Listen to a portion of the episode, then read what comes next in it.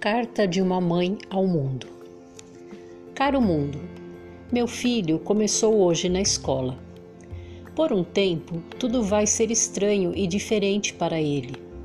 E eu gostaria que você o tratasse com carinho.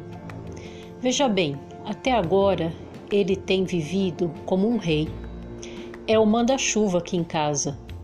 Eu estou sempre ao lado dele, curando suas feridas e aquietando seu coração. Mas agora tudo vai ser diferente. Esta manhã ele vai sair pela porta da rua, acenar para mim e começar sua grande aventura, que provavelmente incluirá guerras, tragédias e sofrimento. Para viver neste mundo é preciso fé, amor e coragem. Por isso, mundo, eu gostaria que você o pegasse pela mão e ensinasse o que ele precisa saber. Ensine-o, mas com carinho, se possível. Ensine-o que para cada malandro que existe por aí existe também um herói. Que para cada político corrupto existe um líder dedicado. Que para todo inimigo existe também um amigo. Ensine-o sobre as maravilhas dos livros Dê a ele um momento de silêncio para que possa ponderar sobre o mistério eterno dos pássaros no céu, das abelhas ao sol e das flores nas campinas. Ensine-o que é muito mais digno fracassar do que trapacear. Ensine-o a ter fé nas próprias ideias, mesmo quando todo mundo lhe disser que ele está errado Ensine-o a vender seu cérebro e seus músculos pelo mais alto preço, mas que seu coração e sua alma nunca estejam à venda. Ensine-o a fechar os ouvidos para o clamor da multidão e manter-se firme e disposto a lutar quando achar que está certo. Ensine-o com carinho o mundo, mas não o mime pois é o teste do fogo que produz o aço mais resistente. Essa é a lei, mundo, mas veja o que você pode fazer por mim. Ele é um rapazinho tão especial. Autor desconhecido.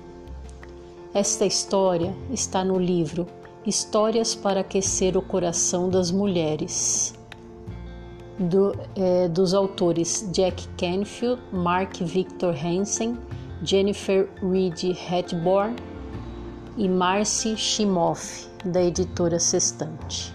Espero que vocês tenham gostado. Até o próximo. Tchau, tchau.